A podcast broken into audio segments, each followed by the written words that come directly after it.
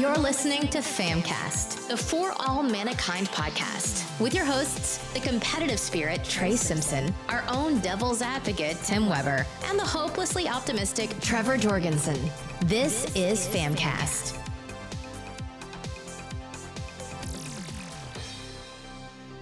Hey, everyone, and welcome back to FamCast. This is episode 79. I'm here with the lovely Trey Simpson. Hello, everybody. Long time no see. Yeah, we I gotta be honest, it's been weird not doing a podcast, but without having review consoles and review games. Like there hasn't been a whole lot that I felt extremely passionate enough to talk about. Right. I feel you on that. Because it at that point it's a lot of I don't know. So I guess that's why there's been so much time between this and the last episode, but not much longer, because we are 2 days. We are officially in next gen launch week. So exciting. Yeah. Oh, yeah. It's, man, it's crazy to think that it's finally here. Right.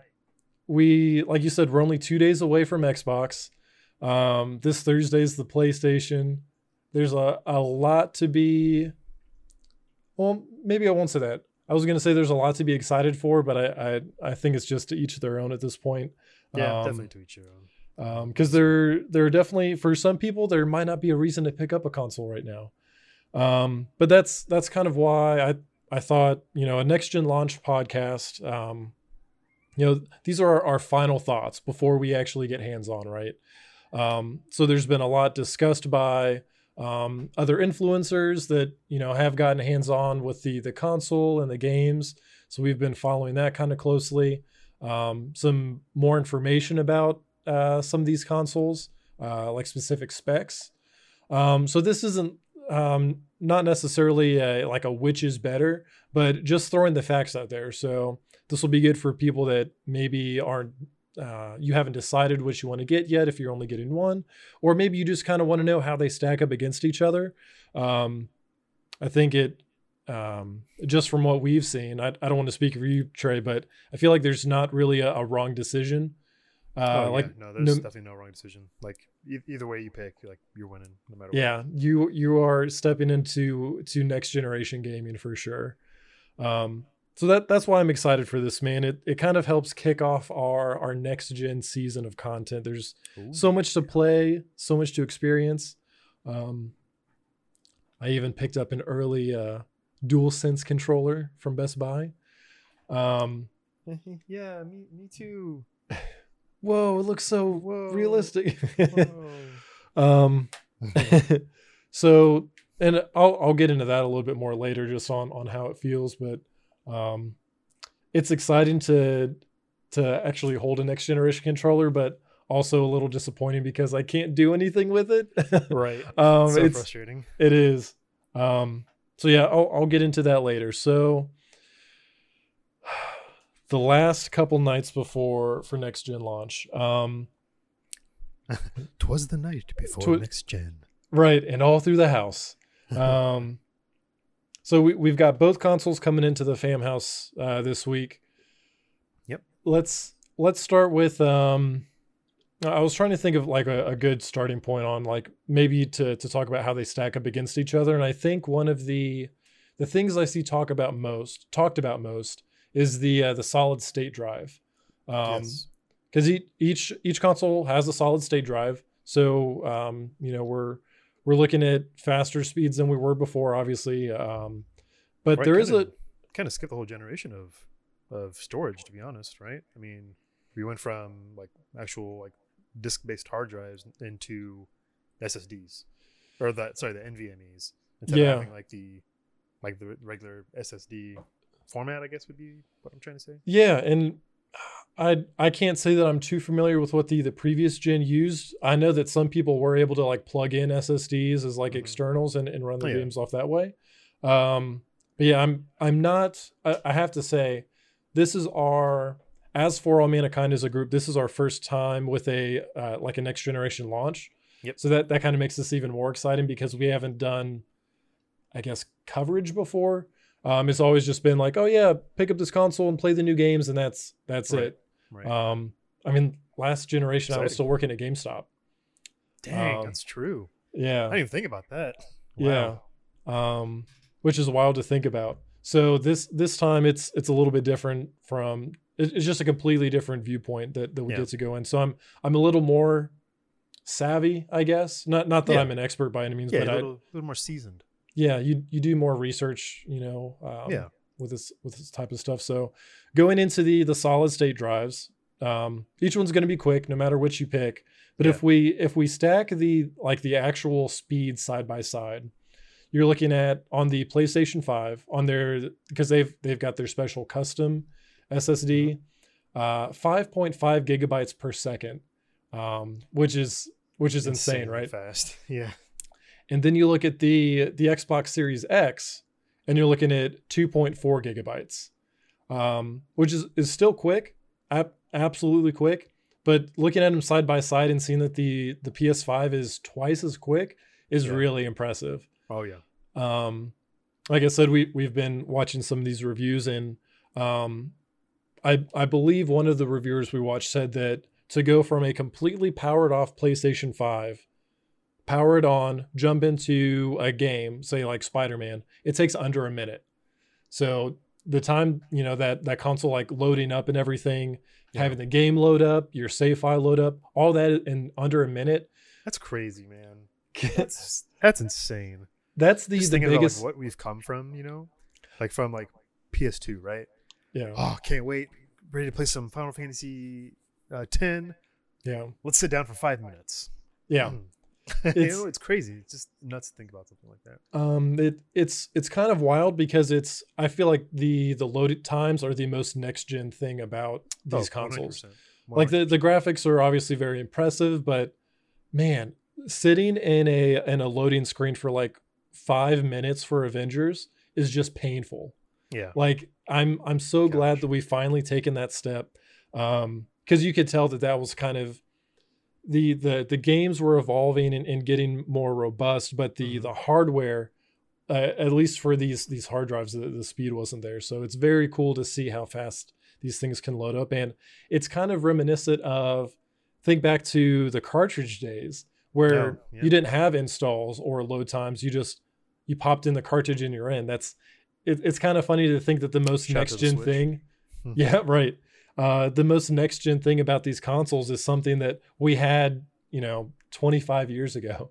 Right. It's just funny how it all comes full circle like that, I guess. But so under a minute, just as an example, and being able to switch between games, just, you know, in the blink of an eye. So if you're playing Miles and you want to jump into Bugsnax, because I'm sure I will be doing that switch quite a bit. I have a feeling I'm going to be playing Bugsnax a lot.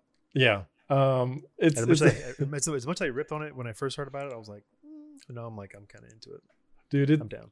The voice free on PlayStation Plus. Yeah, a surprise PlayStation Plus launch title, just to kind of kick off your collection, which is really cool. Yeah. So being able to swap between games, which I know the big thing for Xbox, or one of the big features that they've been touting, is the quick resume, right?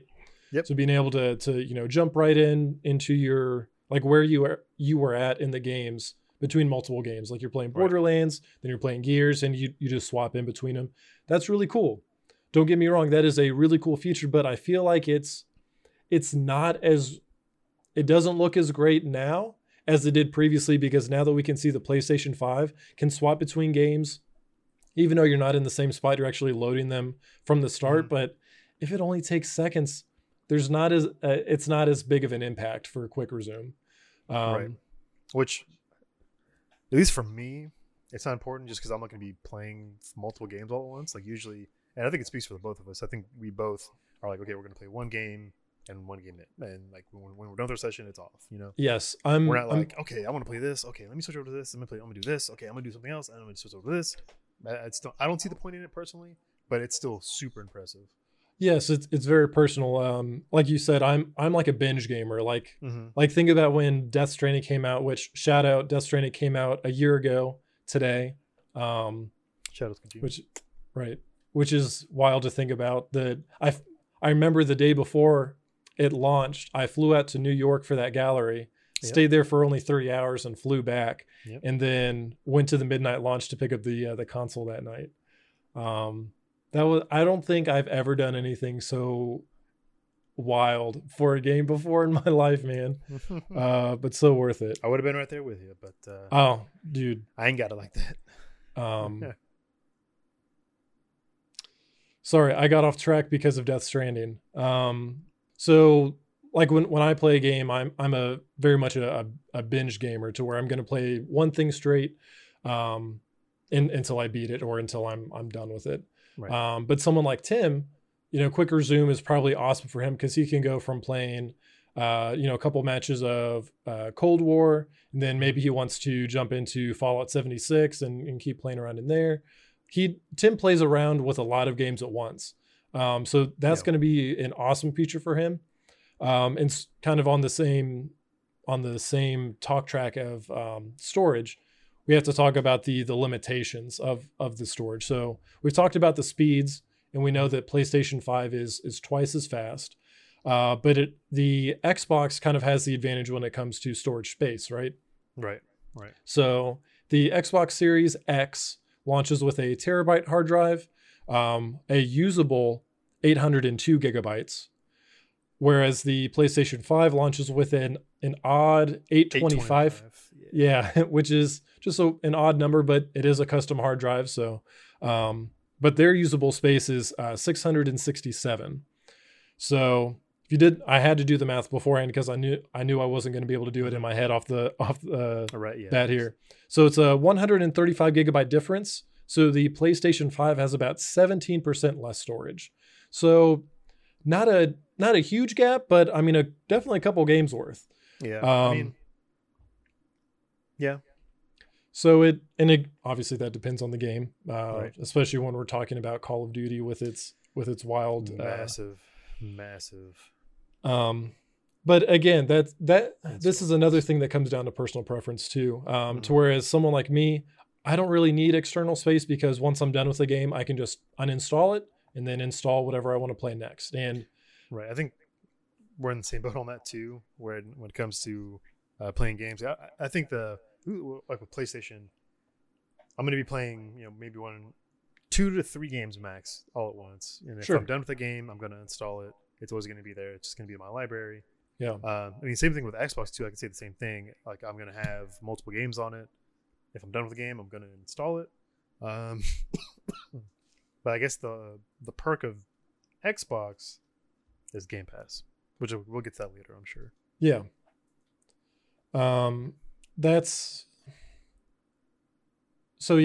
It really comes down to how we all play, because like we've already talked about with Tim, he's going to go between multiple games. So he actually told me that he ordered one of those expandable storage cartridges already.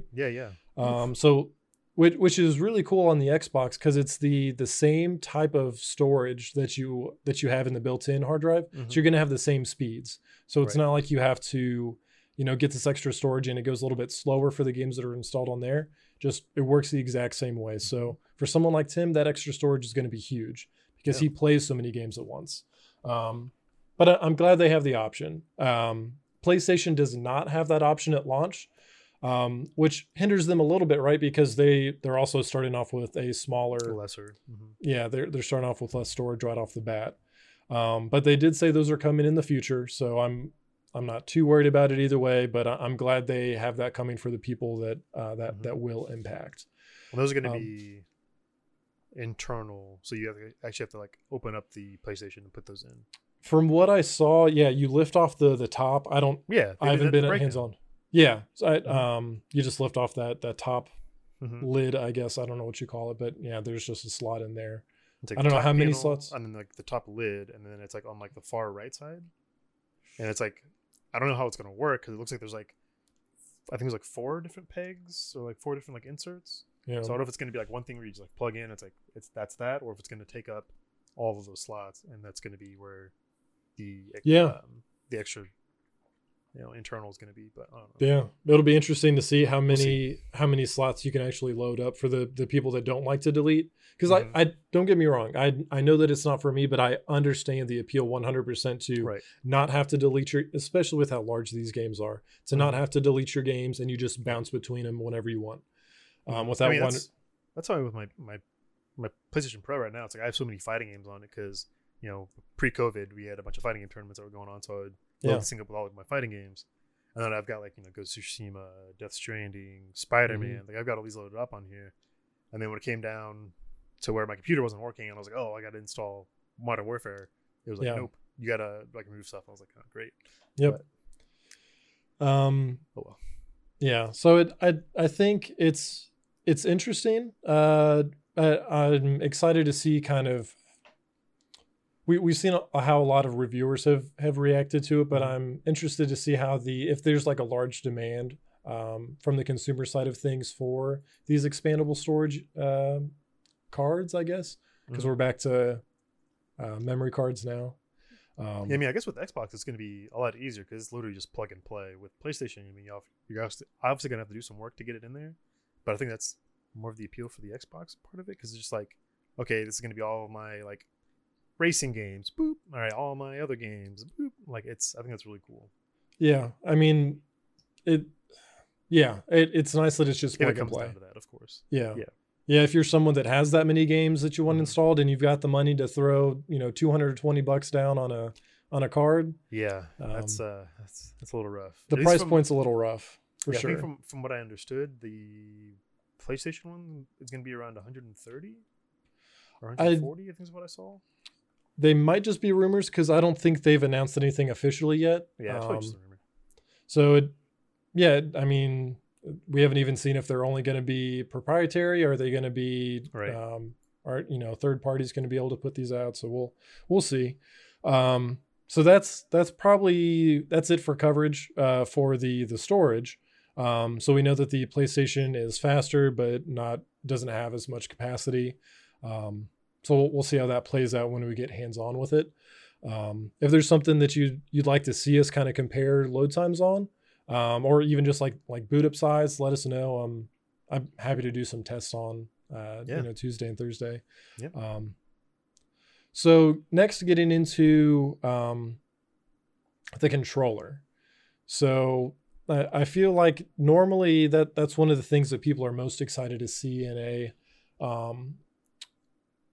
a next gen launch is what you're going to be using. Like this is what you're going to be using while you're playing these games. And the DualSense is definitely, it definitely fits the aesthetic of the PS5, and it really broke.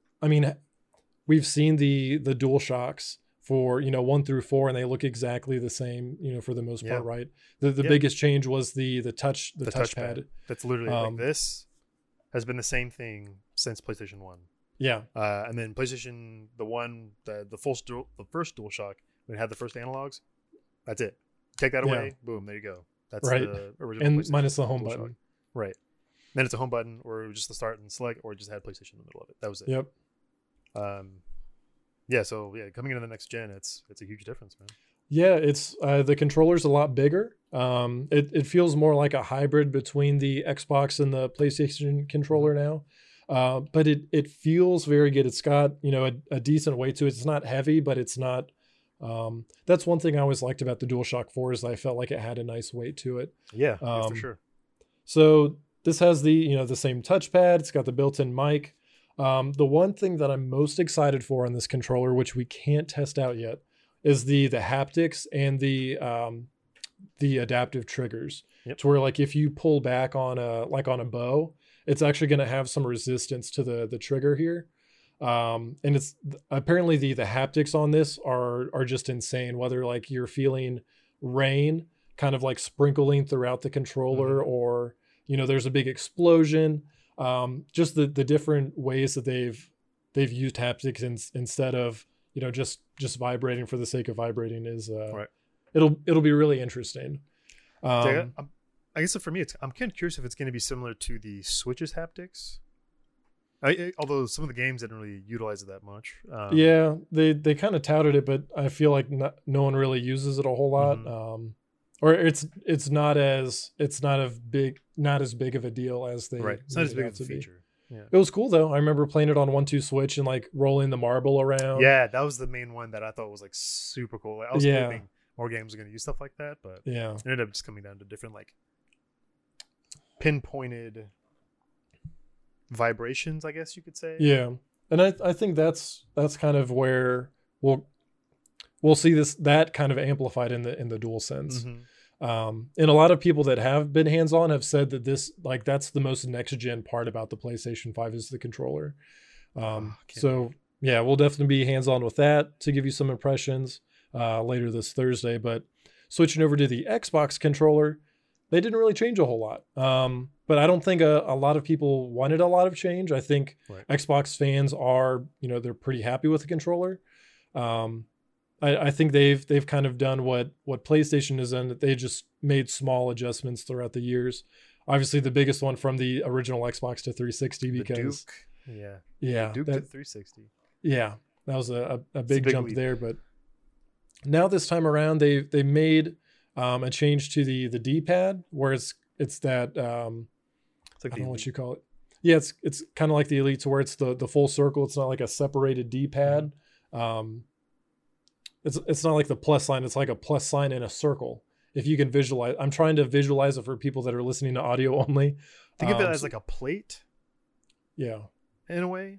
It's kind of like a dish. Like a bowl. Yeah, like a dish.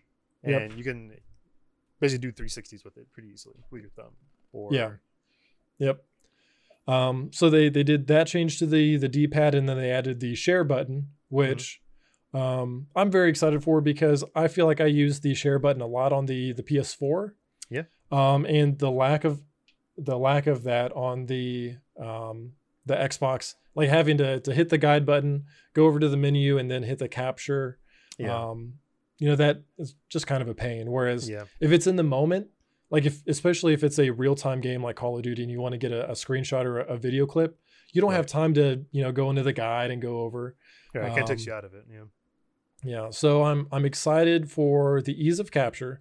What I'm excited to see, because I know both kind of have revamped their apps. Mm-hmm. I'm excited to see how easy they make it to share videos and screenshots. Even just saving it to your camera roll on your phone. Yeah. But also just easily, I know you can like easily tweet it out on PlayStation and things like that. But I hope that they make it easy to share these moments, because I feel like that's such an important part.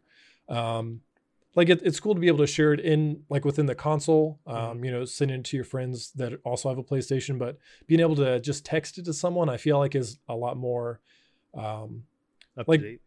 It's just more accessible. Or even just Twitter, being able to post it to your followers on Twitter. Hey, look what I just did, because you're not going to follow. You're not going to be friends with everyone on PlayStation that you are on Twitter. I feel like that's something that hasn't really been shown off, is how that share button's going to work.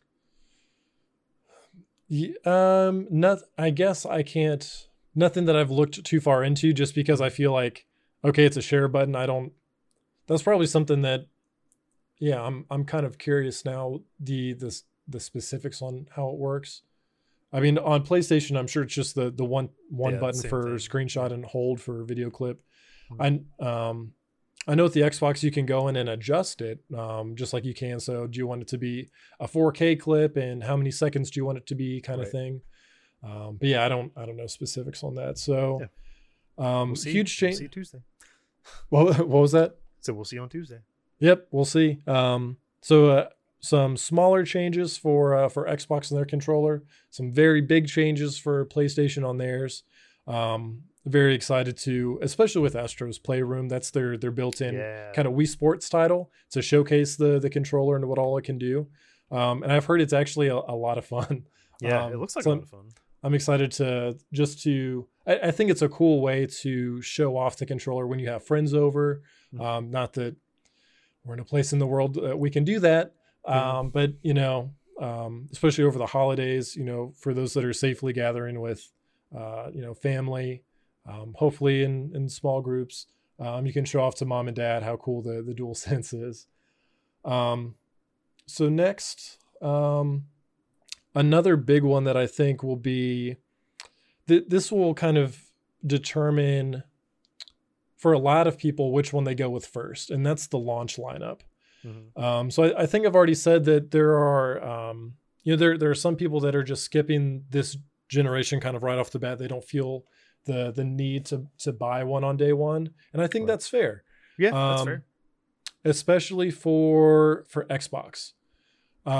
So does Xbox have a large library? We've talked in the past that it's not the Game Pass is the next gen for Xbox. It's not it's the Series X.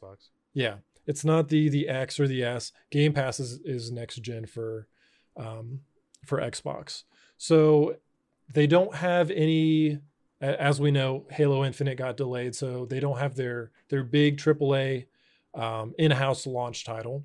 Mm-hmm. And even Medium was supposed to launch in December, and now that's in January, I believe.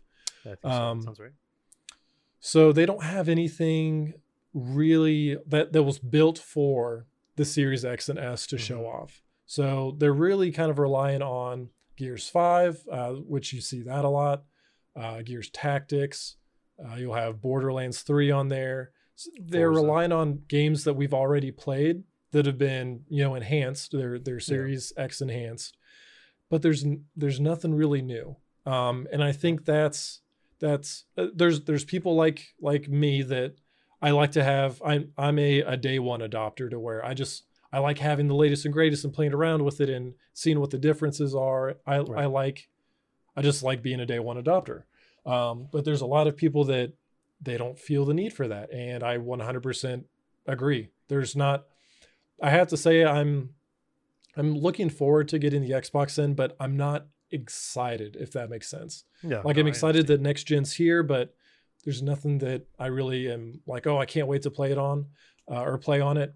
I'm going to pick up Assassin's Creed Valhalla because that looks amazing. And I kind of got out of Assassin's Creed for a while there. The last one I played was Origins.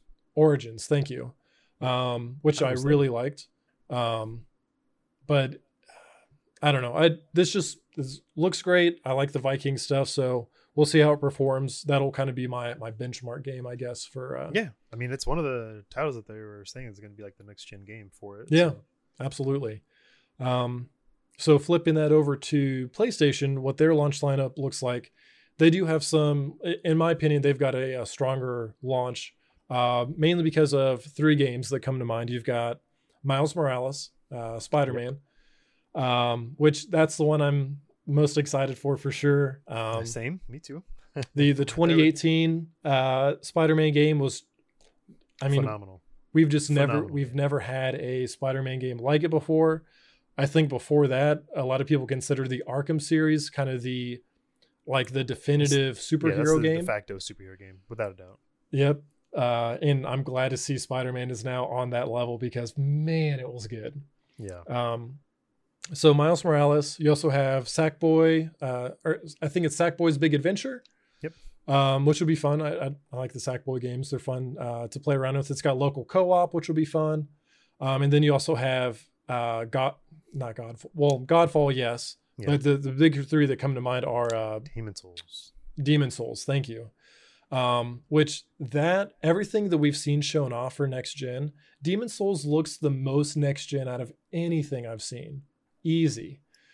It's just kind of wild to I watched the PlayStation showcase. They don't call it a showcase. They don't call it a direct. They call it State of Play, the Demon's Souls State of Play, and just seeing all of the enhancements that have been made since the original. Gosh, like going from, I don't know much about Demon's Souls, so this might sound dumb coming from someone that hasn't played it, but I know that when you walk into the fog, there's that like little bit of load time. Like not that it's like a whole lot, but just looks so seamless. The amount of, I guess, debris that you would call it when they were showing off this like really tight kind of underground castle-y kind of area. And there's all this debris like vases and books and just all kinds of stuff littering the place. And the fact that it just doesn't impact the 60 FPS. I don't know. It's just really cool to see how great this game looks. Yeah, I mean, I will say on PS3, Demon's Souls was my first game that I had gotten. And seeing that and what it's come to, insane. Yeah. Insane. Like, I think, like you were saying before, Demon's Souls is absolutely like the game that looks and probably feels like it's next gen, you know? Yeah. One of the other things that stood out in the state of play was they were talking about the like the haptics and the adaptive triggers and stuff, and how like if you're loading up like a fire blast or whatever you call it, like you actually feel it in the controller. Up. Yeah. So was really cool. It'll really be cool to see what else they do with that, man. Yeah. Especially if I think Tim said it in Discord, if different weapons feel differently. Oh, yeah, like if nice. You know, like a giant broadsword kind of feel like you kind of feel the weight in the triggers, whereas nice. You know, like daggers, it's probably like less resistance quicker. And quicker. Oh, that'd be so cool. Yeah, so very excited for those. But I kind of slipped up and said it earlier. This is one I'm very excited for, is Godfall. Yeah, from Gearbox, which is a looter slasher. So if you're familiar with Borderlands, you know, looter shooter, this is kind of the same thing, but with weapons and like over the top armor, just like giant plate suits of armor that are all just like really like kind of animalistic themed. And yeah. Like as over the top as you can imagine, like a plate suit of armor, and the weapons are huge. And, I've tried to like, I try and watch a few videos on it, but I don't want to watch a whole lot on it. But it seems like you're kind of going through and defeating these godlike figures, almost like in a God of War style, and obtaining powers. But I like the idea of a looter slasher. I like playing a lot of, or when I play games where I have the option, I like to be more melee, I think. So I'm very interested in playing that. There's co-op available, so hopefully, you know, squadding up with some people to try that out. That'd be nice. And again, one of my most anticipated PlayStation 5 games is Bugsnax. Oh yeah, I'll definitely be playing that. It's all about Bugsnax. Talking about Bugsnax. Talking about Bugsnax. Very, very interested to learn more about this game. I think there's more to it than what we've seen in the trailers. Yeah, I think so too, man. Yeah, it's making it too like kiddie looking and goofy, but I think there's something underlying behind it. Yeah, there's a secret that we haven't seen yet. And the fact that the voice acting, or the voice acting cast is just really impressive. So strong. Yeah. So all that to say, I know that was a lot, but comparing the launch day titles for both games, where you don't have you have a lot that is Series X enhanced on the Xbox, but nothing that was built for the Series X, whereas you have something like Demon's Souls, where it was made, like this is made for the PlayStation 5. You can't really make the argument for Miles, I suppose, because it is playable on PlayStation 5, but on PlayStation 4. I'd say they built it around, I think they built it around the PS5, because it's going to have the 3D audio and the haptic and all that stuff. Yeah. I guess, and it's got the ray tracing and the performance mode, 4K 60. Like, I think it started on PS4. But then as they got closer to PS5, they're like, okay, we need to make this like next gen. Which I can see the difference at least between the PS4 and the PS5 version for sure. Yeah, and I think that's what I guess that's what I'm referring to, is a game that was strictly built with the PlayStation 5 in mind. Gotcha. To where there's nothing is kind of not held back, but you're not holding back, because you have to make sure that this is, you know, also playable on, you know, the PS4. So all that to say, again, looking forward to both to some degree, but as far as games I'm looking forward to playing, they're all on PlayStation 5 right off the bat, other than Valhalla, which I'll be picking up on Xbox just to have something, because that's also coming out on PlayStation 5. So there's nothing that's specific for Xbox that I'm extremely looking forward to.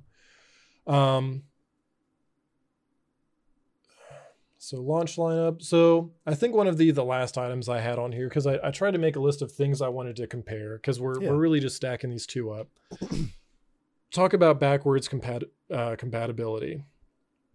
So we know that on PlayStation 5, majority of PS4 games will play on your PS5, which is great. It's better than last generation, right? Where nothing worked. So whereas Xbox, I mean, it's hard to beat what they've done. Basically everything from last gen that isn't Kinect only, you can play. Yeah, all the way to the original Xbox. Yeah. So I know they'll have like a handful of original Xbox games, majority of 360 games, and then like I said, all Xbox One games minus Kinect games, which is just wild, right? Yeah, that's insane. Being able to play games that you've always or that you've had from pretty much any Xbox in the past, you'll be able to play on this version, which again, I think that just ties back into their strategy. Mm-hmm. It's not about what you play it on. It's just making it accessible wherever you play.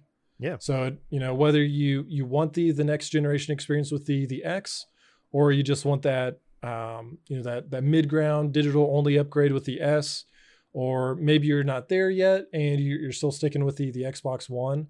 A lot of these games that are coming out are going to be compatible with all three for quite some time. Mm-hmm. Yeah, so just two different approaches. Yeah, the Xbox's back compat is insane. I wish PlayStation would get on that. I know they like PlayStation Now and stuff like that, but it does not compare to Xbox whatsoever. Not at all. Like even with them having the Game Pass, that's insane. Like it's the best thing. If you're a gamer and you don't have the Game Pass or Game Pass Ultimate, what are you doing? I saw a line on Twitter, and if I can find the original tweet, unfortunately I didn't like it, but the quote stuck in my mind. I'll have to try and find it. And I'll put it in the comments below, because I love the way that they explained next generation. They said, if Xbox is Netflix in the sense that, you have subscribed to Game Pass and you have interchangeable games every month, some come in, some leave, then that makes PlayStation 5 Cinema. And I thought that was such a great comparison. Yeah, that's really good. Dang, I like that. Because I love both, right? Netflix, you're constantly able to play a wide variety of games, and there's always something new to look forward to. And there's also stuff leaving. But then with PlayStation 5, that's like the way to experience your games. And I feel like with their custom solid state drive, obviously, both perform at 4K, 60 FPS, but the comparison for PlayStation 5 being cinema in the sense that they are kind of pushing next gen where Xbox is pushing accessibility. I thought that was a brilliant really way good. To explain. That's a really good way to explain the two consoles. I love it. Yeah, I was just really impressed with that, because I can't say it any better. Like I love what Xbox is doing with Game Pass, but I'm also someone that I like that cinematic experience. We were talking the other day about how a lot of these PlayStation 5 games and Xbox games, you have the option to play in performance mode or fidelity mode, right? Yeah. So you can either play at 4K, 30 frames per second with ray tracing on. All the bells and whistles. Yep. Yeah, all the bells and whistles. Or you can play at 60 frames per second and get that, the extra frame rate in there.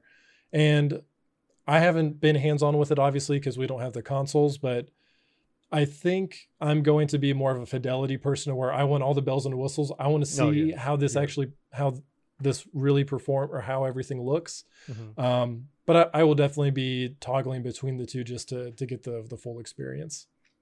Yeah, I'm quite decided on what I'm going to be playing with. I'll probably end up, well, I guess I have no choice of doing it in performance mode just because I don't have a 4K TV.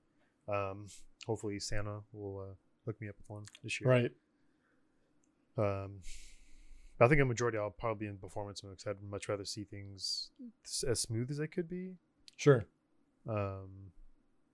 Until I get that 4K TV. Then I'm going to be in fidelity mode for sure. So we've gone over kind of how the two stack up against each other. Now I kind of wanted to get into some questions that we got from the fam community. Yeah.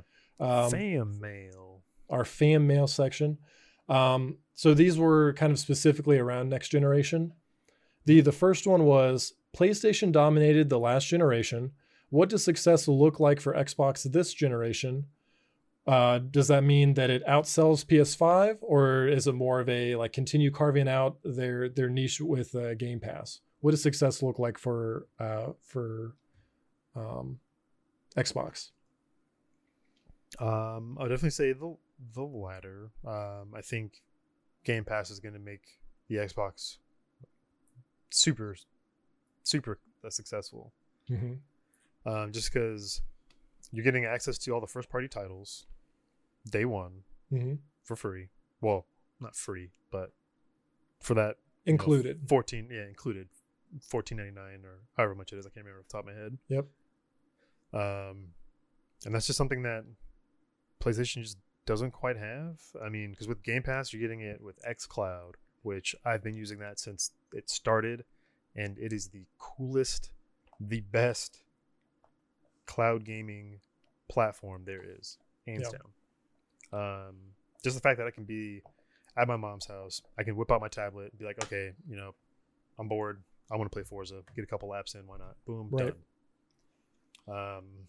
Whereas PlayStation, they have like the PlayStation bundle, or what was it called, the PlayStation collection, which they said they're going to be having games rotating in and out, which is cool. Did they? Yeah. Oh, I thought it was just I thought it was like a one-time. No, I think, I'm pretty sure they said that they're going to have games rotating in and out. But if I'm wrong on that, please comment in the comments down below. Yeah, my understanding is it's just kind of like a set collection, like here's 12 or however many games, and they're all PS4 games, but just kind of things to beef up your collection. Either way, give us a holler in the comment section or in the Discord. Let us know. But yeah, I think Xbox, they have that made with Game Pass. I think once they get their first party titles rolling, I think they're going to be a lot more successful than they were last generation.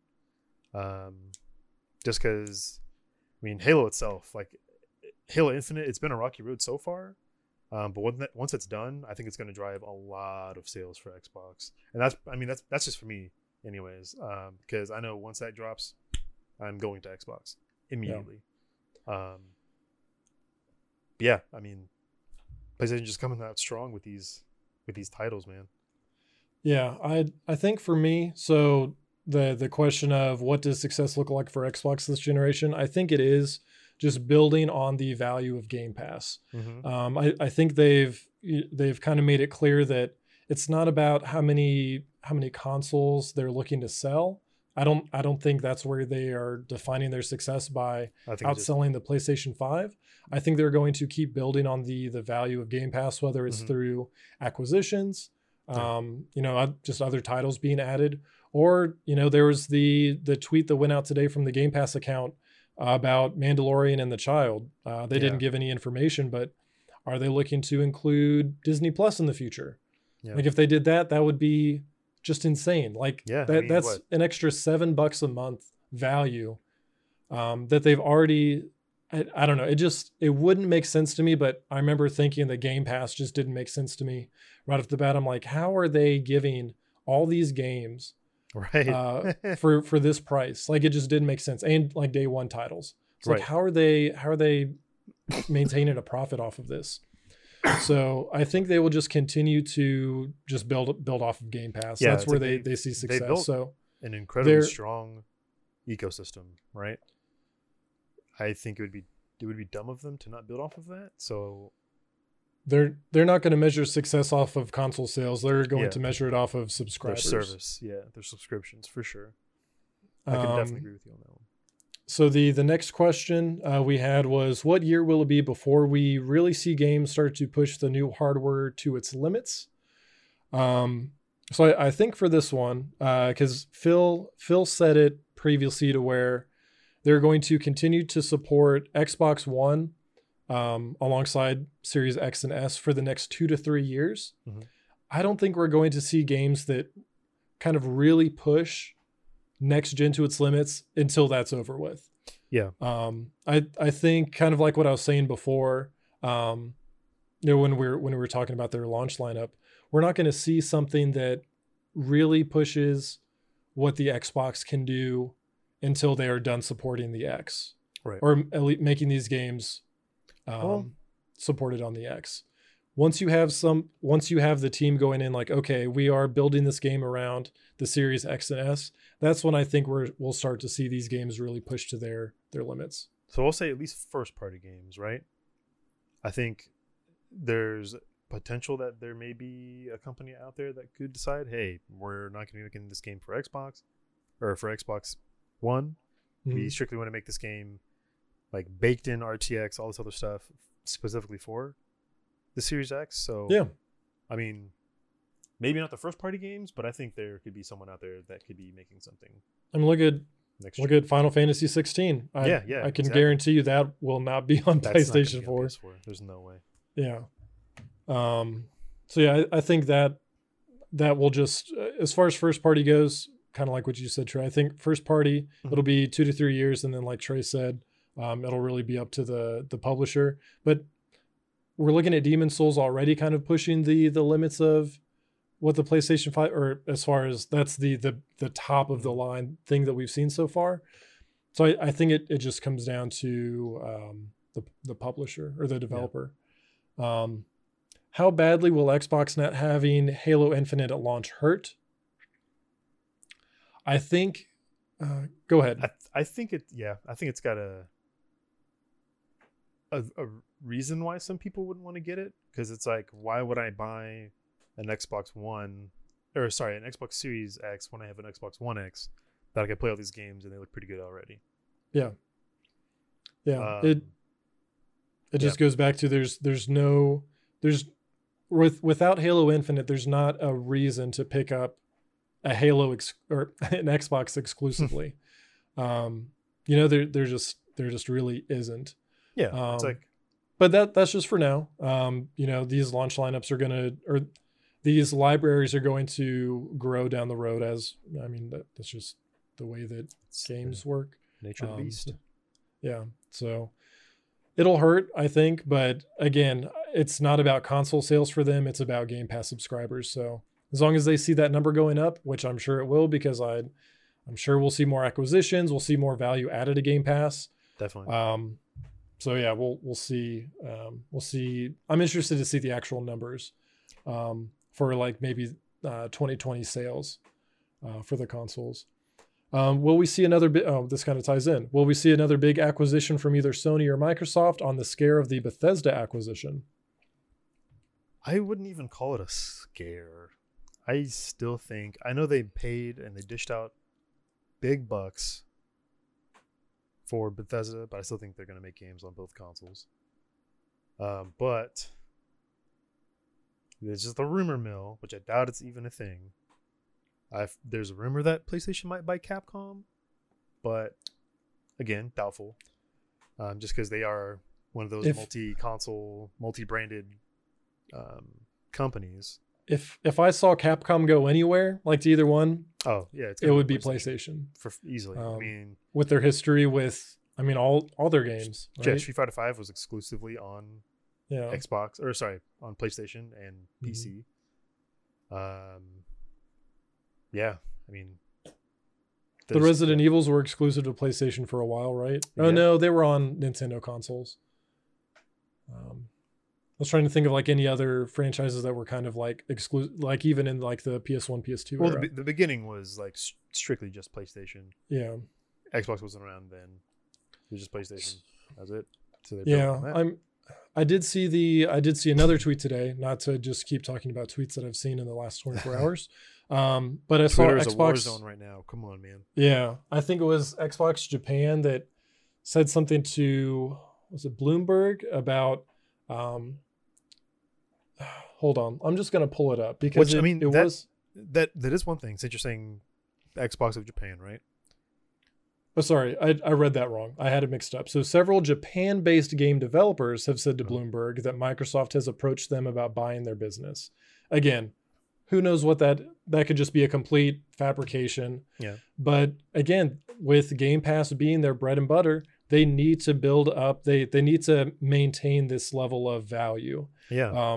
And they can't stay stagnant. So it makes sense to look forward to more acquisitions.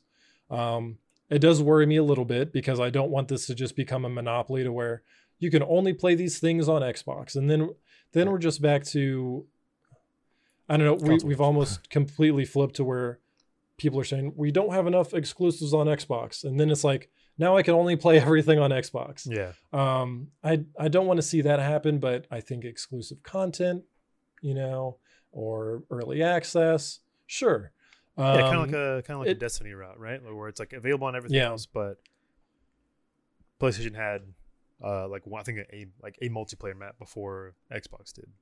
Yeah, but what I was going to say is that I think if that's the case of, you know, Xbox needs to make a bigger presence in the Asian market because they're all about PlayStation, right? Like people are buying Xbox Series X just because it only had the Ultra Blu-ray.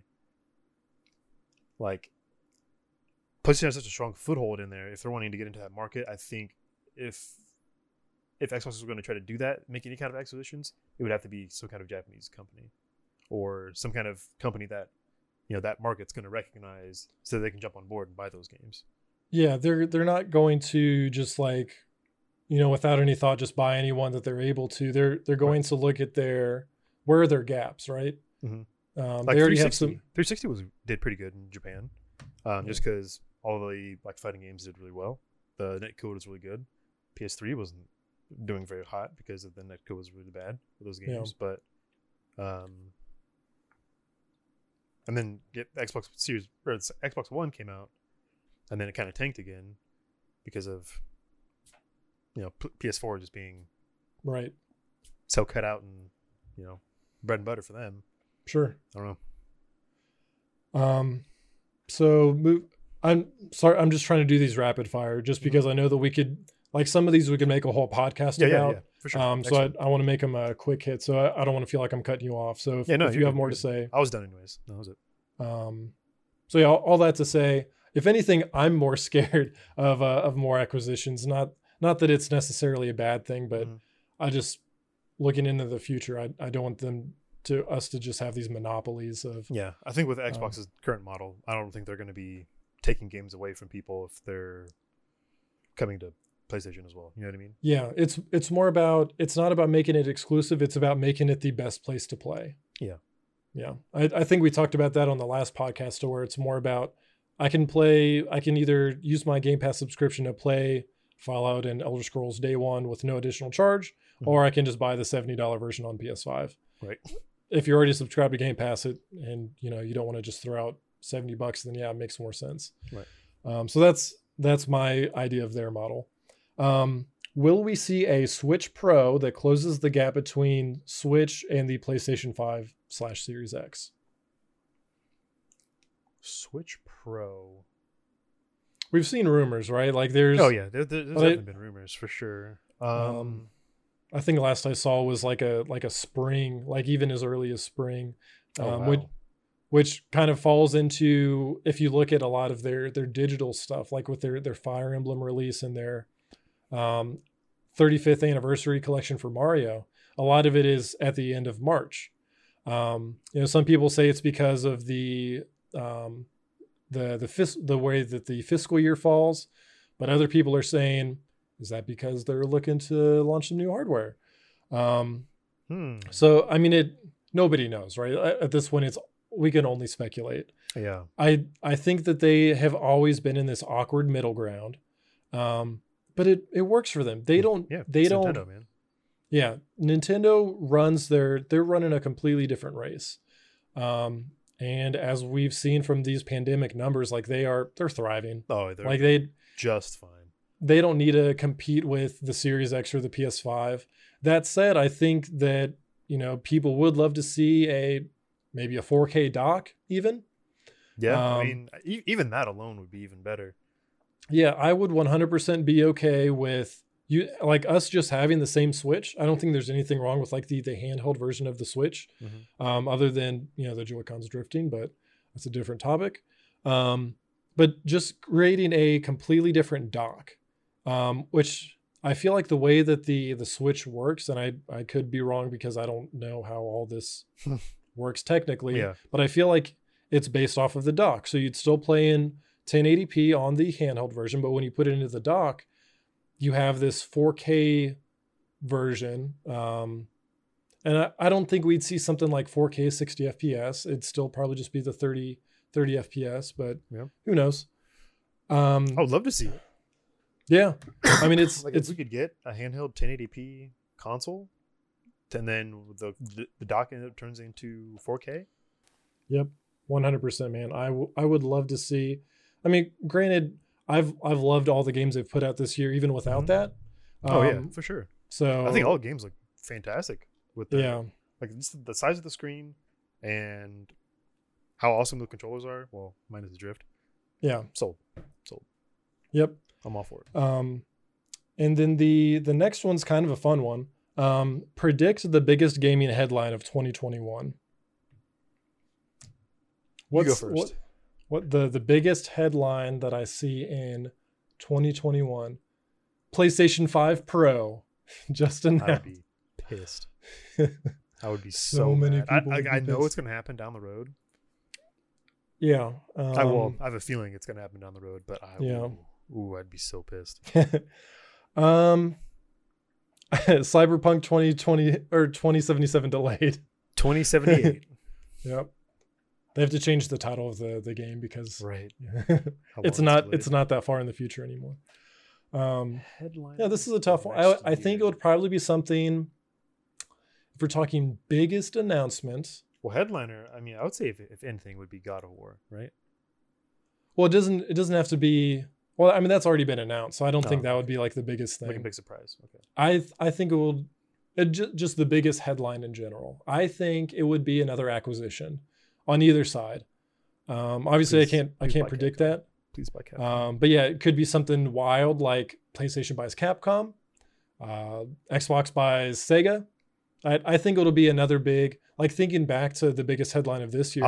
I would love it if Xbox would buy Sega. Oh my gosh! Yeah. Thinking back to the biggest headline of this year, I think it was that Xbox bought Bethesda. I don't think anything beat that out, even next gen included. I think that was kind of the biggest headline we saw this year. That took everybody sideways, man. So I kind of see it following that trend of, especially with, you know, Game Pass being their version of next gen, we're going to see acquisitions in the future. So that's my prediction for 2021's big headline. 2021, and I know everyone's, at least we have some people in the Discord that want to hear it, but Legend of Dragoon remaster or remake. I'm sure Kenny would love that. I'm sure there's a lot of people out there in our community that would love that. Another headliner, man. What's a huge game? Maybe part 2 Final Fantasy gets announced? I don't know. Final Fantasy 7 remake? Part 2 would be awesome. That's so hard to, like, I can't think that far ahead right now because, like, I don't know what studios are up to. You know what I mean? It's like COVID is just like has me in this funk where it's like I can't think that far ahead right now. Overwatch 3 announced. Yeah, right. I haven't even heard 2. No news since 2. Yeah, it's been a year. A year and a couple of days since we got our first news of Overwatch 2, and then nothing. February. Let's hope. Yeah. That's my take. Yeah, I can't really think of anything as far as. That's fair, man. It's a game in the future. It's been such an unpredictable year. It's hard to look past what this week will hold. So yeah, I would say that's fair. Legend of Dragoon is the biggest headline of 2021. You heard it here. You heard it here first, folks.